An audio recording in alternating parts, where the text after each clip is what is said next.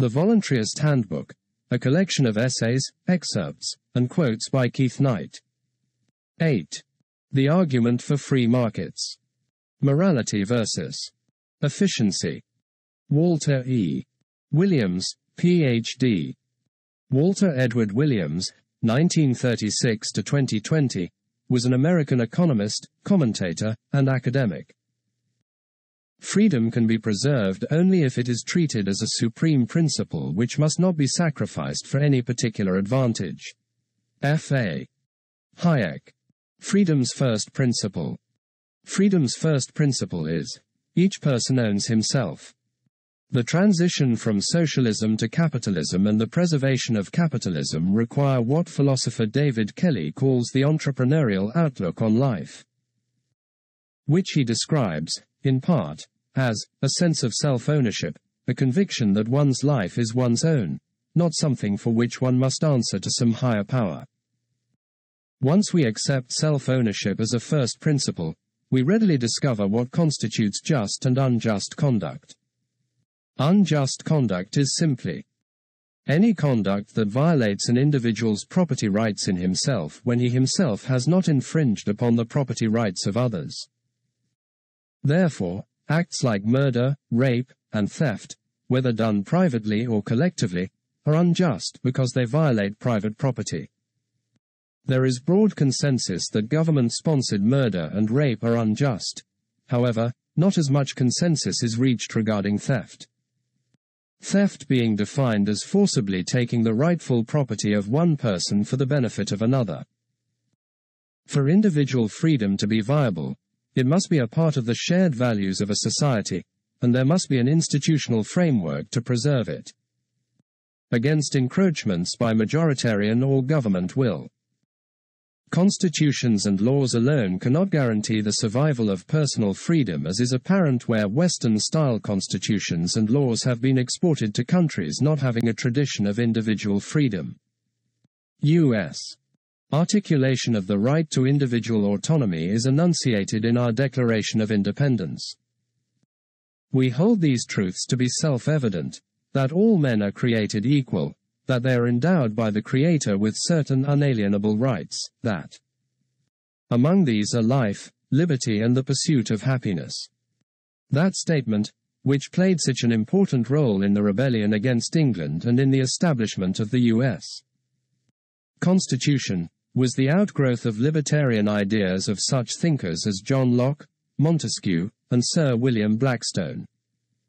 Even in societies with a tradition of freedom, such as the United States, the values supporting that freedom have suffered erosion and have proven an insufficient safeguard against encroachment by the state. As is so often the case, political liberty, democracy, has been used to redistribute income and wealth.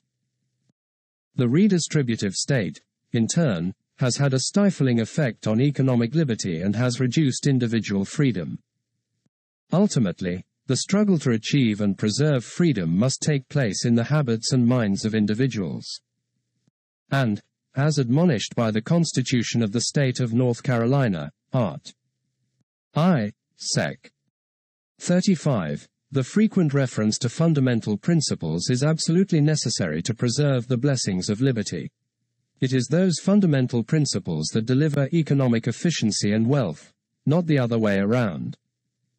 Fundamental moral principles or values are determined in the arena of civil society.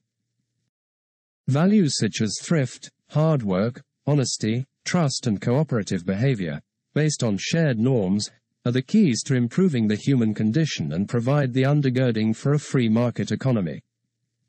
Just as important are such social institutions as respect for private property, sanctity of contracts, educational institutions, clubs, charities, churches, and families. All those institutions provide the glue to hold society together in terms of common values and provide for the transmission of those values to successive generations. Too often informal institutions and local networks are trivialized and greater favor is given to the intellectual's narrow conception of what constitutes knowledge and wisdom. The importance of informal networks such as friends, church members, neighbors, and families cannot be underestimated, as demonstrated in the following example of small proprietorships. The critical determinants of a proprietor's success are perseverance, character, ability, and other personal characteristics. Banks seldom finance the establishment of such business. Most small businesses are financed through friends and family. The reason is that those are the people who have the lowest cost in acquiring the necessary information about the proprietor's characteristics deemed critical for success. Also, friends and family, who lend the proprietor money, have a personal stake in the business and have an incentive to moderate their likely bias in favor of the borrower. Clearly, a formal lending institution could query friends and relatives. However, the information obtained would have greater bias because friends and relatives would not have sufficient stake in the business to offset any personal bias they had in favor of the borrower. Institutions and Wealth. F.A. Hayek refers to the rules of several property determined by traditions and values. Those rules consisted in what David Hume called the stability of possessions, transference by consent, and the keeping of promises. Nations that have respected the rules of several property have produced social and economic climates far more conducive to the welfare of their citizens than nations that have failed to respect property rights. People in countries with larger amounts of economic freedom, such as the United States, Canada, Australia, Hong Kong, Japan, and Taiwan, are far richer and have greater human rights protections than people in countries with limited free markets such as Russia, Albania, China, and every country in Africa. The role of private property and free markets in creating wealth is often overlooked. Factors such as natural resource endowment, population size, and previous conditions, colonialism, are claimed to explain wealth. Yet those factors cannot explain human betterment.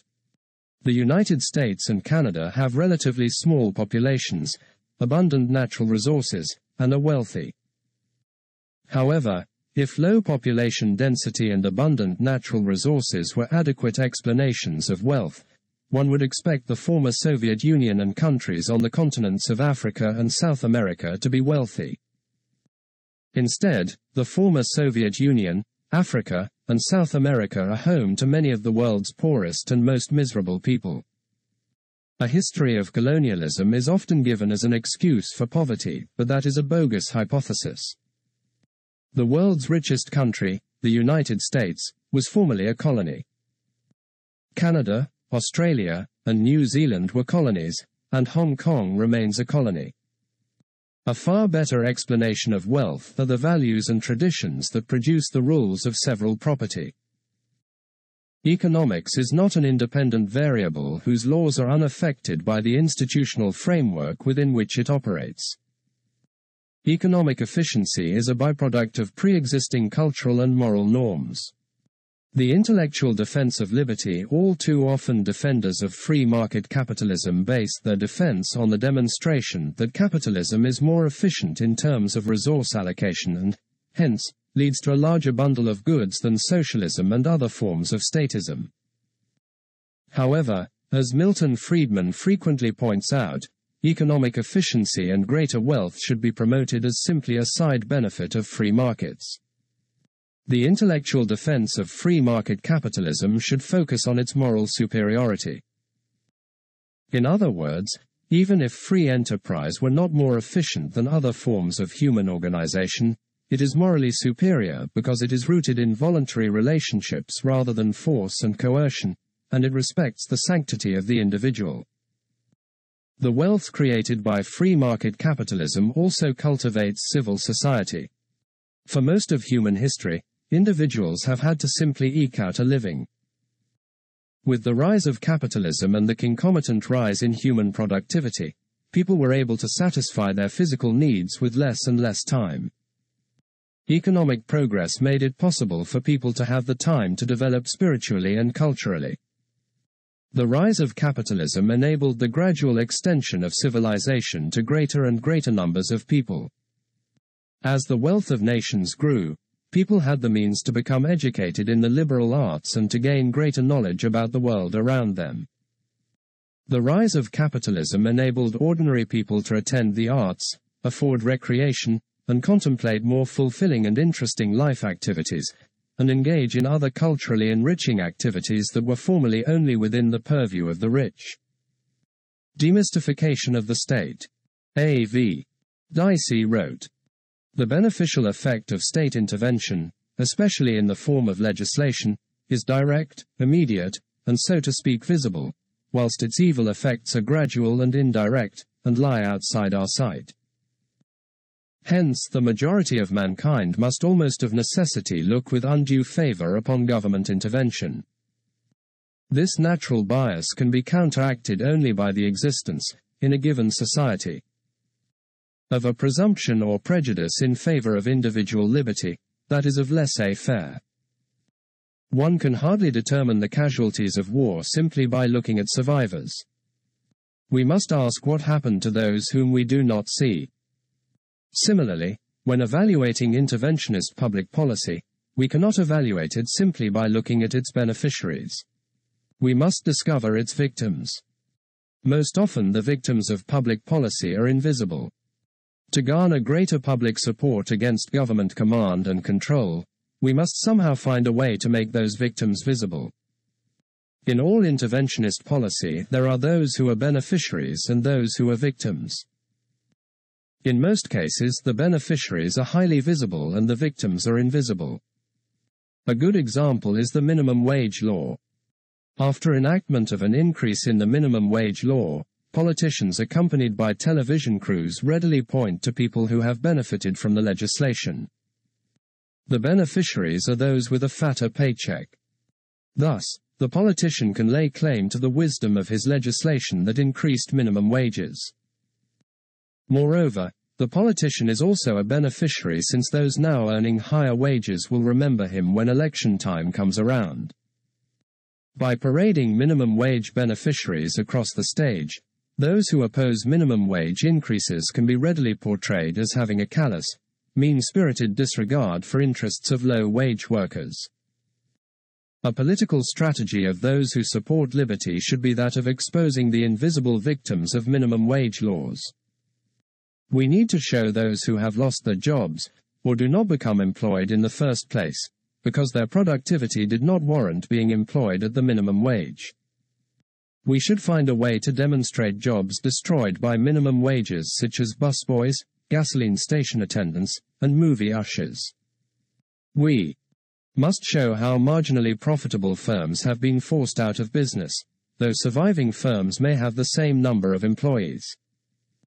We should show how capital was artificially substituted for labor as a result of higher mandated wages and how firms have adjusted their production techniques in order to economize on labor. The particular adjustments firms make in response to higher mandated wages are less important than the fact that adjustments will be made. A more dramatic example of the invisible victims of interventionist state policy can be found in the regulation of medicines and medical devices, as in the case of the Food and Drug Administration, FDA, in the United States. Essentially, FDA officials can make two types of errors. They can err on the side of undercaution and approve a drug with dangerous unanticipated side effects. Or they can err on the side of overcaution, not approving a useful and safe drug, or creating costly and lengthy drug approval procedures. Errors on the side of undercaution lead to embarrassment and possibly loss of bureaucratic careers and promotions because the victims of unsafe drugs will be visible through news stories of sick people, congressional investigations, and hearings. However, errors on the side of overcaution, through extensive delay in the approval of drugs, as in the cases of propranolol, Septra, and other drugs, impose virtually no costs on the FDA. Victims of FDA errors on the side of overcaution are mostly invisible to the press, the public, and politicians. Those victims should be made visible. Once the FDA, or some other approving agency, approves a drug widely used elsewhere with no untoward effects, we should find people who died or needlessly suffered as a result of the FDA's delay. For political efficiency, we cannot simply offer intellectual arguments. We must get pictures and stories of FDA victims in an effort to appeal to a sense of fair play, decency, and common sense among the citizenry. But there is also a role for intellectual arguments in the sense of teaching people that any meaningful use of safe must see safety as a set of trade offs rather than a category. The attempt to get a safe drug means that people will die or needlessly suffer during the time it takes to achieve greater safety. That toll must be weighted against the number of people who might die or become ill because of the drug's earlier availability and attendant unanticipated harmful side effects. People should also be taught to understand that if a 100% safe drug is ever achieved, it will be the only thing in this world that is 100% safe. Another area of state interventionism, which particularly applies to less developed nations, is restrictive import laws and regulations. Restricting foreign imports as a means to save jobs sounds plausible. Adding to the appeal of restrictive trade policy is the fact that its beneficiaries are highly visible while its victims are invisible. Using an example of the American experience may suggest a political strategy. Most people fully understand that import restrictions raise the cost of products but may have little understanding of its systemic effects. Arthur Denzau of the Center for the Study of American Business found that voluntary restraints on imported steel saved nearly 17,000 jobs in the steel industry. However, the higher steel prices, resulting from the restraints, led to a loss of 52,000 jobs in American steel using industries. On balance, steel restrictions led to a net loss of 35,400 jobs. The process is easy to understand. Caterpillar Company uses steel to produce heavy construction equipment.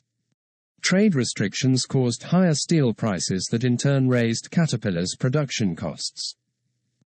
Higher costs made Caterpillar less competitive in both domestic and international markets, which led Caterpillar to downsize its labor force. As a result, we see more Japanese and Korean produced heavy equipment in the United States. Importing finished products, by the way, is just another way to import steel. In addition to causing a net loss of jobs, trade restrictions are costly to consumers. According to estimates, the Reagan administration's voluntary import restraints on Japanese cars increased the price of Japanese cars sold in the United States by $900 and increased the price of U.S. cars by $350, for a total cost to American consumers of $4.3 billion. That price tag translates into a cost of $200,000 per year for each job saved in Detroit. It would have been cheaper to have given each Detroit auto worker, laid off by freer trade, a check for $60,000 a year so they could buy a vacation residence in Miami. That way, collectively, we would have been better off to the tune of $140,000 per job saved. Of course, that policy choice would not have been politically feasible because the costs would have been apparent and taxpayers would have refused to pay for the free vacation. It is not only auto workers with whom the nation could have made the trade. According to the Federal Trade Commission, Quotas on textile products from Hong Kong cost consumers $34,500 per year for each job saved for American textile workers earning $7,600 to $10,700 annually. Identifying the invisible victims of trade restrictions may suggest a political strategy to fight such restrictions. One such strategy is to organize companies adversely affected by import restrictions, such as steel using companies in the case of the U.S. Import restrictions on steel. Justice, process versus results. At the heart of most interventionist policy is a vision of justice. Most often, this vision evaluates the presence of justice by looking at results. Social justice has considerable appeal and as such is used as justification for interventionist statism. There are several criticisms of the concept of social justice that Hayek has answered well, but defenders of personal liberty must make a greater effort to demystify the term and show that justice or fairness cannot be determined by examining results.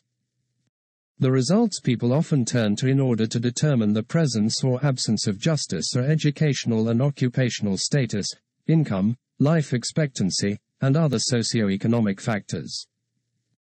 But justice or fairness cannot be determined by results. It is a process question. Consider, for example, that three individuals play a regular game of poker. The typical game outcome is Individual A wins 75% of the time, while individuals B and C win 15% and 10% of the time, respectively. By knowing the game's result, nothing unambiguous can be said about whether there has been poker justice. Individual A's disproportionate winnings are consistent with his being an astute player, clever cheater, or just plain lucky. The only way one can determine whether there has been poker justice is to examine the game's process. Process questions would include Did the players play voluntarily? Were the poker rules neutral and unbiasedly applied? Was the game played without cheating? If the process were just, affirmative answers would be given to those three questions and there would be poker justice irrespective of the outcome. Thus, justice is really a process issue. The most popular justification for the interventionist state is to create or ensure fairness and justice in the distribution of income. Considerable confusion, obfuscation, and demagoguery regarding the sources of income provide statists with copious quantities of ammunition to justify their redistributionist agenda. Income is not distributed. In a free society, income is earned. People serving one another through the provision of goods and services generate income. We serve our fellow man in myriad ways. We bag his groceries, teach his children, entertain him, and heal his wounds. By doing so, we receive certificates of performance. In the United States, we call these certificates dollars. Elsewhere they are called pesos, francs, marks, yen, and pounds. Those certificates stand as evidence, proof, of our service. The more valuable our service to our fellow man, as he determines, the greater the number of certificates of performance we receive and hence the greater our claim on goods and services. That free market process promotes a moral discipline that says, unless we are able and willing to serve our fellow man, we shall have no claim on what he produces. Contrast that moral discipline to the immorality of the welfare state. In effect, the welfare state says, you do not have to serve your fellow man. Through intimidation, threats, and coercion, we will take what he produces and give it to you. The vision that sees income as being distributed implies a different scenario for the sources of income never made explicit. The vision that sees income as being distributed differs little from asserting that out there is a dealer of dollars. It naturally leads to the conclusion that if some people have fewer dollars than others, the dollar dealer is unfair. He is a racist, sexist, or a multinationalist. Therefore, justice and fairness require a redealing, income redistribution, of dollars. That way the ill-gotten gains of the few are returned to their rightful owners. That vision is the essence of the results-oriented view of justice underpinning the welfare state. People who criticize the existing distribution of income as being unfair and demand government redistribution are really criticizing the process whereby income is earned. Their bottom line is that millions of individual decision makers did not do the right thing. Consider the wealth of billionaire Bill Gates, the founder of Microsoft. Gates earned billions because millions of individuals voluntarily spent their money on what they wanted, his products. For someone to say that Gates's income is unfair is the same as saying that the decisions of millions of consumers are wrong. To argue that Gates's income should be forcibly taken and given to others is to say that somehow third parties have a right to preempt voluntary decisions made by millions of traders. When sources of income are viewed more realistically, we reach the conclusion that low income, for the most part, is a result of people not having sufficient capacity to serve their fellow man well rather than being victims of an unfair process. Low income people simply do not have the skills to produce and do things their fellow man highly values. Seldom do we find poor, highly productive individuals or nations. Those who have low incomes tend to have low skills and education and hence low productive capacity. Our challenge is to make those people, nations, more productive. Another explanation of low income is that the rules of the game have been rigged. That is, people do have an ability to provide goods and services valued by their fellow man, but are restricted from doing so. Among those rules are minimum wage laws, occupational and business licensure laws and regulations, and government-sponsored monopolies.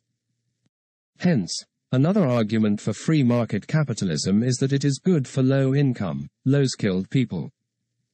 The vision of black markets. We should always keep in mind the resiliency of markets. Despite the efforts of socialist regimes, markets tend to survive to one degree or another. They are an irrepressible part of human nature. As Adam Smith wrote, it is the necessary certain propensity in human nature to truck, barter, and exchange one thing for another. During the 70 years of the Soviet experiment, with massive attempts to suppress markets, including jail, banishment, and death, markets in one form or another survived. The conditions for the formation of markets are always present and explain their resiliency.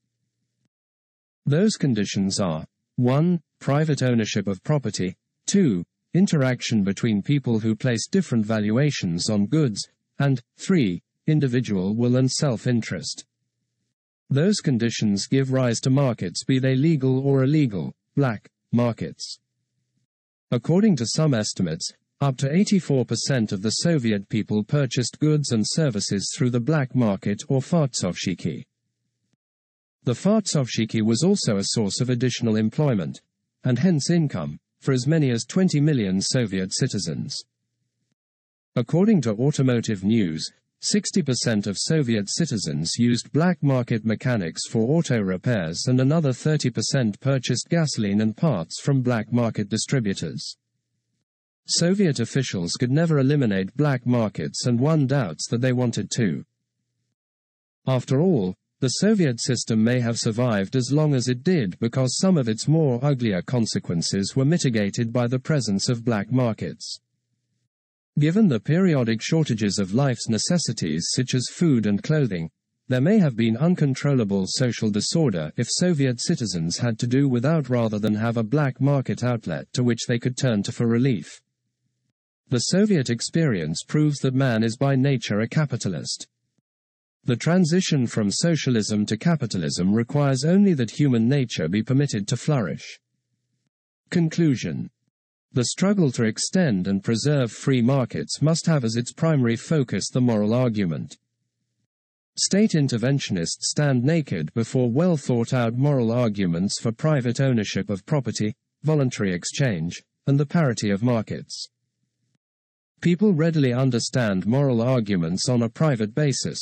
For example, one person does not have the right to use force against another to serve his own purposes. However, people often see government redistribution as an acceptable use of force. In a democratic welfare state that coercion is given an aura of legitimacy. The challenge is to convince people that a majority vote does not establish morality and that free markets are morally superior to other forms of human organization.